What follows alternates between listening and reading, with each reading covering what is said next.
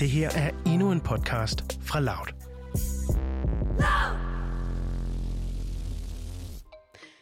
Hvide flag med blå stjerner flagrer i bølgende bevægelser, og papskilte med sorte og orange bogstaver bevæger sig frem og tilbage.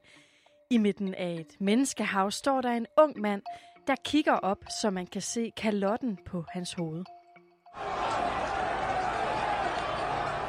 הייתי בן 14 כשהשתתפתי בהפגנות נגד הסכמי אוסלו. Jeg var 14 år gammel, da jeg deltog i demonstrationen. Stemmen og billederne her, de er en del af en kampagnefilm, og manden, der taler, er israelsk politiker. Og demonstrationen, han taler om, det var en reaktion på en fredsaftale for Israel og Palæstina. אני זוכר את הכאב, את הלהט, את התחושה שקוראים ממך משהו. Jeg husker tydeligt smerten, passionen og følelsen af, at der var ved at ske noget med mig, siger politikeren i sin kampagnevideo. En video, som i den grad illustrerer, at han er all in på Israel og på de nationalistiske jødiske værdier. Manden i videoen hedder Bezalel Smotrich, og øh, om det er den her videos skyld, det er ikke til at sige. Men nu har et øh, parlamentsvalg til stor overraskelse sendt ham og hans holdninger ind i det israelske parlament. For første gang nogensinde har et ekstremt nationalistisk jødisk parti opnået indflydelse i Israel. De har nemlig vundet pladser i parlamentet og kan blive en del af regeringen. Partiet modarbejder tanken om et selvstændigt Palæstina, og partiets leder han sammenligner homoseksualitet med incest. Til trods for det, så får partiet altså både opbakning fra alt fra ældre ortodoxe jøder til unge israelere. Men hvorfor vil selv unge, moderne israelere overhovedet stemme på et parti, der bliver kaldt både racistisk, ekstremt og skandaløst? I dagens udsyn, der skal du møde en af tilhængerne. Det her er Udsyn med Sofie Ørts. So for me, obviously, I'm all for uh, equality of uh, uh, uh, rights for, for gay people, and uh, I also believe that um, the religion and country should be separated. Uh, but these things, they're not as high for me in the priority line as personal security and, you know, just staying alive. It, it sounds kind of ridiculous, but it's so basic. Så det var altså et spørgsmål om sikkerhed, da Boas Goldschmidt, som en af mere end 225.000 israelere, den 24. marts sendte det her religiøse sionistparti ind i Knesset, som parlamentet hedder i Israel. Og det skal vise sig, at han ikke er den eneste vælger, som øh, tog sin frygt med til stemmeboksen. Det vender vi tilbage til lidt senere. Men først, Jotam Konfino, du er journalist i Israel, og det er faktisk dig, der har talt med Boas i forbindelse med valget. Prøv at sætte lidt flere ord på, hvad han er for en øh, type vælger.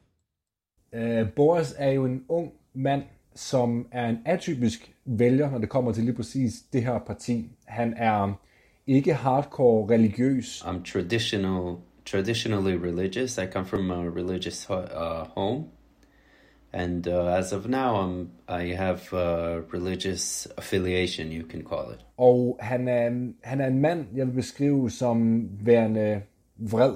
Han lyder til at have en, en masse vrede, øh, specielt mod den israelske venstrefløj, men, men, men i høj grad også mod palæstinenserne og de israelske arabere. Og lad os så lige se på det her øh, parti Religious Zionism, eller bare religiøse sionister, som øh, altså for første gang er blevet en del af det israelske parlament. Jotam, hvad er det, det her parti vil opnå? Jamen altså, hvis vi lige kigger på, hvordan partiet egentlig er, altså hvad det er for nogle ideologier, de har, hvad det er for nogle principper, de har osv., så har vi altså at gøre med et meget, meget, meget ekstremt parti, som er nationalreligiøst. Det er ekstremt i den forstand, at mange af de ting, som de gerne vil have indført eller modarbejde, det er noget, som i alle andre normale vestlige samfund er helt klare, liberale, øh, fundamentale principper, som man lever efter. Det vil sige, for eksempel lige rettigheder for homoseksuelle. Det er noget, som det her parti ikke er interesseret i. lederen af partiet har haft rigtig, rigtig mange øh, episoder, hvor han er blevet kaldt homofob i kraft af nogle af de ting, han har sagt, og nogle af de øh, aktioner, han har været med, med i. Han har, han har deltaget i, i anti-LGBTQ-demonstrationer i Jerusalem blandt andet. Han har sidestillet øh, ægteskab mellem homoseksuelle med ægteskab mellem søskende, altså draget en parallel mellem homoægteskaber og incest. Og selvom at øh, partiets øh, meget markante holdning til homoseksualitet, det forarver mange vælgere i Israel, så er der altså flere ting i deres partiprogram, der understreger, hvorfor det er, de kalder sig for et religiøst sionistparti så vil de også rigtig gerne sørge for, at, at bosættelserne, de jødiske bosættelser på Vestbreden, de bliver udvidet, og man i, i sidste ende kommer til at annektere øh, så meget af Vestbreden som muligt. Altså at de bliver et stort Israel for jøderne. Man er ikke interesseret i, at palæstinenserne skal have en stat. Man har også interesse i at udvide øh, mere støtte, finansiel støtte til religiøse skoler og til religiøse studerende. Så i det hele taget, så er det jo en, et religiøst parti, som ønsker at fremme religion, fremme religion, ønsker at mindske liberale værdier og sørge for, at Vestbreden stille og roligt bliver inkorporeret i det, vi i dag kender som Israel. Og Boas Goldschmidt, som du mødte lidt tidligere, han mener rent faktisk, at det ligefrem er israelernes ret at besætte Vestbreden. Og hvorfor så det? Jo, det handler altså om, at det står i Bibelen, at det er israelernes land. You can read of all these places in Israel where we had uh, Jewish uh, villages, cities, uh, over 2,000 years ago. So we do have uh, rights for this land, uh, including the West Bank. And I think for Palestinians to to say that we took it from them is wrong because basically Jews have been living in Israel uh, all through history. Um, I would wish that Palestinians would be willing to live peacefully in the West Bank Uh, but it seems that that's not the situation. Men en ting er, hvad der står i Bibelen. Noget helt andet, det er, at den islamistiske terrororganisation Hamas er lige rundt om hjørnet for israelerne. Og det har altså skabt en frygt hos det her partis vælgere. Det er meget tydeligt at høre, når man snakker med lige præcis de her, øh, altså de her vælgere, det er, at det, det er frygt, der driver dem. Altså de vil ikke være med til at acceptere, at Hamas for eksempel kan få lov til at affyre raketter, når de vil ind over Israel i overvis, uden at der bliver gjort noget ved det. Hamas huserer både på Vestbreden og i Gazastriben, hvorfra de med jævne mellemrum sender advarsler afsted mod israelerne. Senest var faktisk under valget, hvor en raket blev sendt fra Gaza og ind i Israel, og også blev besvaret med et modangreb. Men angrebene, de var der faktisk også allerede dengang, hvor Boas Goldschmidt han voksede op. Dengang var det bare ikke luftangreb, der var metoden. Det var bomber placeret på skolebusser. Uh, to go to school, I had to I, I could uh, use uh, three bus lines: the number four, the number fourteen, and the number eighteen. All three of those bus lines were uh, were bombed by uh, suicide terrorists.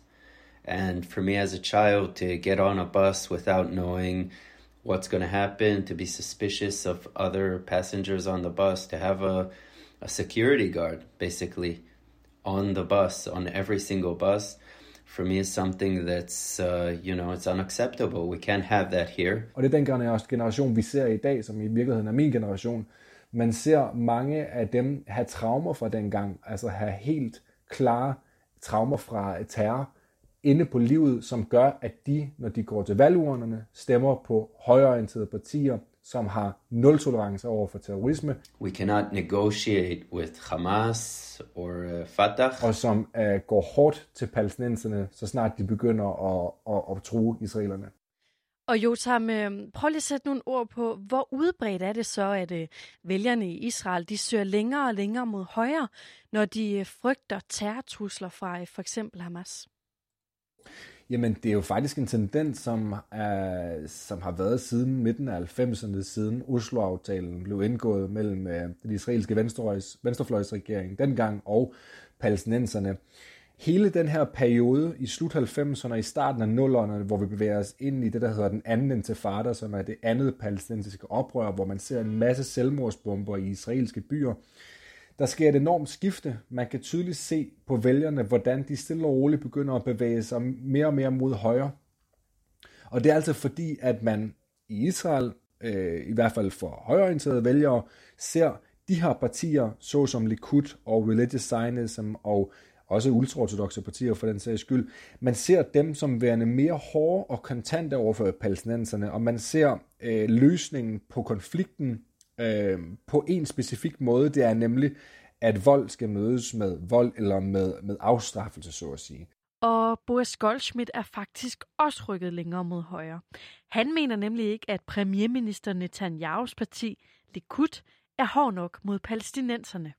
I've been voting my whole life for Likud, pretty much, uh, which is already like 13 years and this is the first time I voted for uh, Smotrich. Det er for ham et skifte, der er sket under Netanyahu. Uh, han, han beskylder ham ikke direkte for det, men han mener, at Likud ikke længere kan sikre israelerne.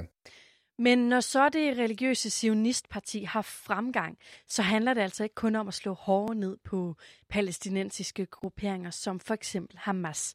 Det handler også om, at religionen den vokser i Israel der er altså sket det her skifte, fordi at for det første er de religiøse, øh, hvad hedder det, de religiøse jøder i Israel er blevet, har vokset sig større. De er, er fylder mere i samfundet. De er, altså, antalsmæssigt er de flere. Og religiøse jøder har for vane at stemme på højreorienterede partier. Og det hænger sammen med, at de ser Israel øh, og Vestbreden som værende et stort land, der tilhører jøderne. Og det er de typisk de højreorienterede partier, som har den her ideologi. Så derfor, i kraft med, at man ser øh, religiøse jøder fylde mere og mere i det israelske samfund og blive vokser større og større, så vil man også se, at de her, øh, altså de begynder at stemme mere og mere på de højreorienterede partier. Og som vi har set før, så giver det nok næsten sig selv, at der med flere ortodoxe jøder i parlamentet naturligvis også bliver sat flere penge af til netop det jødiske samfund i Israel de regeringer, der har siddet øh, siden 2009 af forskellige konstellationer, de har stille og roligt givet de øh, ortodoxe mere og mere magt. De sidder på flere og flere ministerier. De sørger for, at der kommer mere og mere funding til de, lige præcis de institutioner, de gerne vil have penge til. Det er blandt andet jødiske skoler, jødiske religiøse skoler. Det er funding til udvidelse af bosættelser på Vestbreden. Så de jødiske spørgsmål, eller de religiøse spørgsmål, som typisk er hængt op på, Bibel, på Bibelen, de fylder altså mere og mere, og det kan du også se, når du kigger på den retorik, som er i Israel lige nu. Der er jo mange partier, inklusiv Religious Zionism, som Boris altså har stemt på, som åbent øh, erklærer at, at gå tilbage til kong Davids tid, så at sige, hvor man baserer Israel på jødisk lovgivning, det er at foretrække.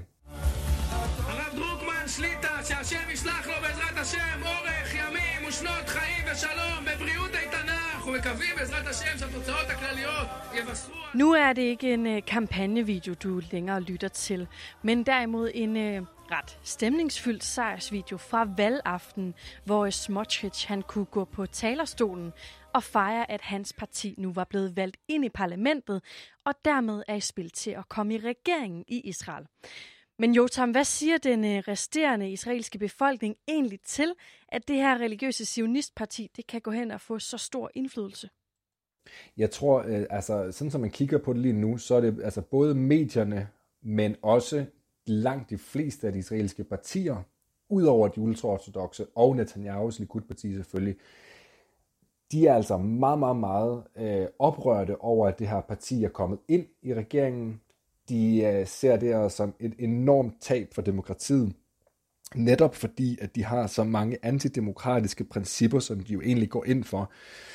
Og øh, det bliver selvfølgelig talt utrolig meget om, fordi at øh, ikke nok med, at de kommer ind i parlamentet, de har også en stor, en stor chance for at kunne sidde i en regering og have rigtig meget magt. Og nogle af de her politikere, som er i det her parti, er ekstremt kontroversielle i forhold til, hvad de har sagt offentligt omkring for eksempel homoseksuelle, men også omkring araberne. Så der er rigtig, rigtig meget, det er jo, det er jo en skandale for rigtig mange mennesker. Altså det, det er helt uhørt, at et parti som det her lige pludselig sidder inde i parlamentet. Og her til sidst, hvad vil det betyde for konflikten mellem Israel og Palæstina, hvis øh, Netanyahu han vælger at inddrage det religiøse sionistparti som en del af en øh, kommende regering? Øh, hvis, den, hvis det her parti bliver en del af den kommende regering, hvilket stadig er usikkert, det er stadig usikkert, hvem der rent faktisk kommer til at lede regeringen her. Men hvis det bliver Netanyahu, som formår at få de her gyldne 61 mandater, med noget hjælp ind over midten og så videre, så vil det her parti, Religious Zionism, Boris har stemt på, det vil blive en afgørende faktor. Den, den regering, som der vil blive øh, skabt, hvis at de kommer med i en, det vil være en, en meget, meget, meget hardline, hardcore regering, som vil gøre, at palæstinenserne sandsynligvis vil distancerer sig endnu mere fra Israel, og det vil blive endnu sværere at komme konflikten til livs, netop fordi at bosættelserne, som er et af de helt store problemer, når det kommer til konflikten mellem Israel og Palæstina, de kommer til at blive udvidet og legitimiseret, og i sidste ende vil man sandsynligvis kunne se uh, annektering også. We can't give up uh, what's uh, rightfully ours, which is the land of Israel. Um, so if if Palestinians are willing to accept that, then they're welcome to live uh, alongside with us in peace. But if not, then I'm sorry. I don't see uh, any reason to give up that land.